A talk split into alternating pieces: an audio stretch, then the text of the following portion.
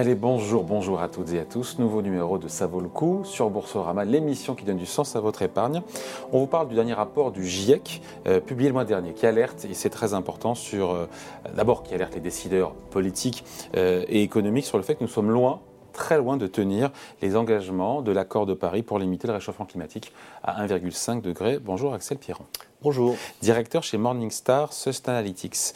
pour le moment, aucune entreprise, et c'est ce que vous en tout cas parmi toutes les entreprises que vous avez étudiées, aucune ne parvient réellement à une trajectoire euh, de neutralité carbone en 2050. Déjà, d'abord, expliquez-nous votre méthode pour arriver à ces conclusions, parce que ce n'est pas des notes de gueule. Oui, on a mis, on a, on a mis un, moment à développer une méthodologie qui euh, tienne compte des différents euh, indicateurs peut, auxquels on peut accéder aujourd'hui. Donc, on regarde à la fois pour évaluer ce qu'on appelle la température implicite de l'entreprise, c'est-à-dire euh, l'augmentation du réchauffement climatique si l'ensemble du tissu économique suit la même trajectoire que l'entreprise. Mmh.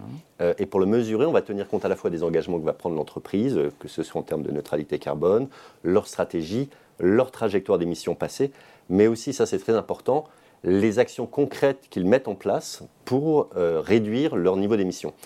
Et, et l'idée, c'est vraiment de mesurer ce qui existe très souvent, hein, le décalage qu'il y a entre les annonces qui sont faites mmh, d'un mmh. côté et leur réalité opérationnelle de l'autre. Une émission sur France Télé qui s'appelait Des paroles et des actes. Voilà. a été précurseur.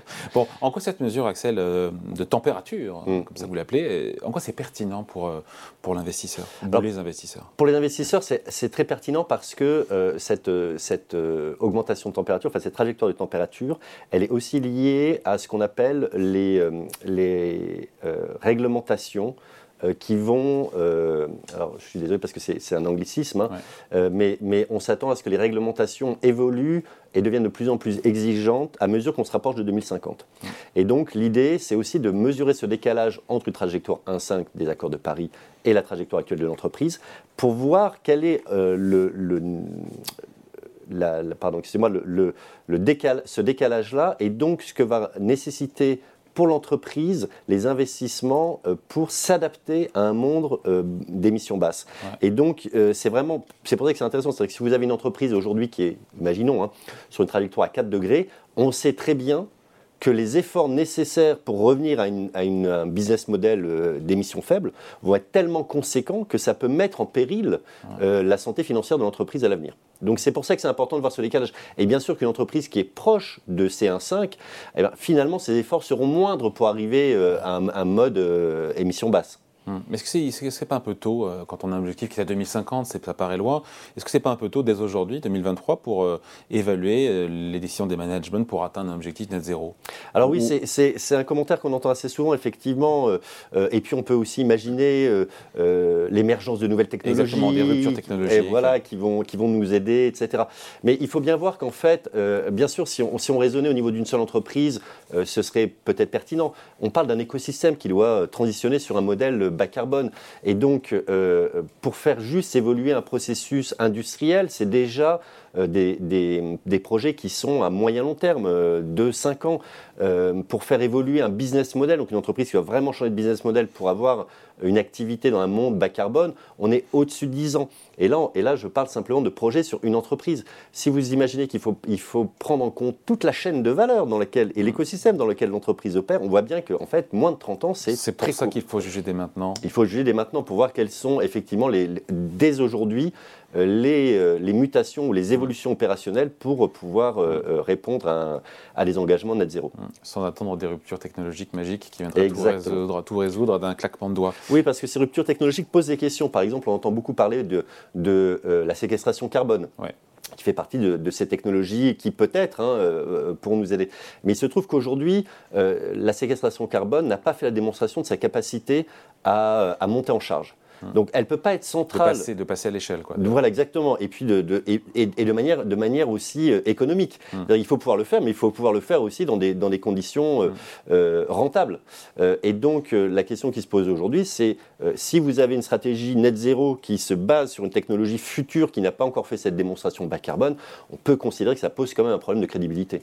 Bon, quels sont les résultats, encore une fois, de vos analyses? Parce que c'est pas, pas joli, joli. Quoi. Non, c'est pas, pas très joli, euh, mais c'est pas non plus surprenant. Euh, on, pour l'instant, on évalue 4500 entreprises, et il faut être honnête, hein, c'est les, les, plus grosses cap, euh, les plus grosses capitalisations boursières, pardon, les, euh, les plus gros émetteurs de dette. on n'est pas sur 1,5 degré d'ici. Non, on n'est pas sur 2050, ouais. On n'est pas sur 1,5 degré, on est, sur, on est proche des 3, on est à 2,93 mm. et en fait on est assez aligné avec ce que dit le GIEC. Hein. Le GIEC part aussi sur, euh, euh, considère qu'aujourd'hui que notre économie elle est sur une trajectoire 3 degrés. Et donc on a des résultats qui sont, qui sont assez très loin de l'objectif de l'accord de, mm. de, Paris. Euh, Évidemment, sur 4500 entreprises, il y a les bons élèves, euh, il y a les meilleurs et le mm. pire en matière d'alignement sur cette trajectoire carbone. 1,5 mm. degré, mm. il faut, il faut. Voilà. Qu'est-ce qu'on peut dire? On donne des noms, allez, on balance. Ah, on balance des noms. Ah oui, il faut. Hein, Alors, le, meilleur et, la meilleure est, la seule entreprise qui soit aujourd'hui alignée sur une trajectoire. Ah, il n'y en a qu'une seule sur 4500 Il n'y en a qu'une seule. Waouh. Euh, c'est Novartis, le, géant pharmaceutique euh, suisse. Et puis, la pire, mais c'est pas surprenant, c'est une pétrolière. c'est une pétrolière canadienne, c'est Cenovus Energy, et là qui est sur une trajectoire 7,5.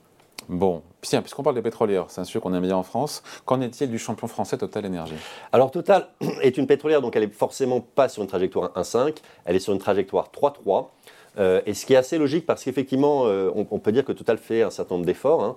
euh, mais néanmoins, Total continue à forer des nouveaux puits de pétrole, notamment en Ouganda, alors que le consensus scientifique est clair. Aujourd'hui, si on veut être sur une trajectoire 1,5, il faut arrêter d'augmenter les ressources accessibles en énergie fossile. Alors, Total n'est pas la pire hein, de son secteur, hein. elle se situe sur les 28 pétrolières que nous évaluons, elle se situe à la sixième place, donc plutôt dans le, dans le bon tiers. Euh, mais euh, elle, est, euh, elle est dans une industrie qui, globalement, ne peut pas être alignée, puisque toutes les pétrolières que nous évaluons, on est sur une trajectoire 4 degrés. Là, au total, est à 3. Là où est 3-3. 3-3. Bon, puisqu'on parle des Français, on finit là-dessus. Axel Pierron, les acteurs français qui tirent le mieux leur épingle du jeu. Alors, les Alors, déjà, ce qui est important de voir, c'est qu'on n'a bien sûr pas d'entreprise française hein, qui soit alignée sur un 5, puisqu'on n'en a qu'une sur les 4500, qui est suisse exactement. mais je voudrais, je voudrais sortir du lot quand même la Poste. Euh, parce que la Poste, qui est sur une trajectoire euh, à un 8, euh, ce qui est intéressant de voir, donc elle est légèrement pas alignée, mais elle est surtout comme le, le, premier acteur mondial de son secteur en termes de température implicite. C'est-à-dire à 1,8, elle est l'entreprise de fret et de logistique qui est la, plus, proche de l'alignement carbone, donc de, la trajectoire 1,5. Pardon. Donc voilà, je pense que la Poste est intéressante à, à sortir du lot. Bon, sinon? Euh, sinon, on peut regarder, il y a, il y a euh, Euraseo qui est, euh, qui est une entreprise d'investissement qui est là sur une trajectoire 1,7. Et puis, il y a, il y a, il y a aussi. c'est plus facile quand on a un fonds d'investissement, non? Alors, ça dépend parce que si vous faites rentrer les, les scopes 3, tout dépend de votre portefeuille d'investissement, bien sûr. Regardez, vous regardez tous les scopes, vous? Bien sûr. Oui, non, c'est, très important parce qu'on ne peut pas avoir de trajectoire carbone et, d'avoir cette température implicite si on ne regarde pas l'ensemble des scopes. Parce que dans ce cas-là, on va. Donc, les scopes, à la fois, encore une fois, de la boîte, des fournisseurs et des clients. Voilà, et le scope 3 étant, étant la partie indirecte en amont, vos fournisseurs et en aval euh, vos, vos, acheteurs, enfin vos clients.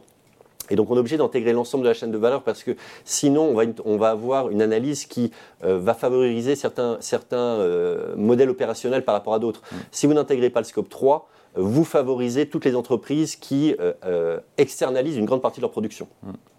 évidemment. Bon, et donc combien d'entreprises françaises sur les 4500 tout? Alors sur les, sur les 4500, on en, est, on en évalue 118. et là? et on est sur une trajectoire à 3,2, ce qui est assez intéressant parce que 3,2, euh, c'est plus que euh, la température moyenne qu'on a trouvée sur les 4500. Qui était de 2,9. Qui était de 2,9, exactement. Donc on a une légère augmentation, ce qui montre aussi qu'il y a quand même, il y a quand même des, des, vrais enjeux de transition euh, énergétique dans les entreprises françaises. Allez, merci beaucoup. Explication signée Axel Pierron, directeur chez Morningstar Analytics. Merci beaucoup. Merci Et ça vaut le coup revient la semaine prochaine sur Boursorama.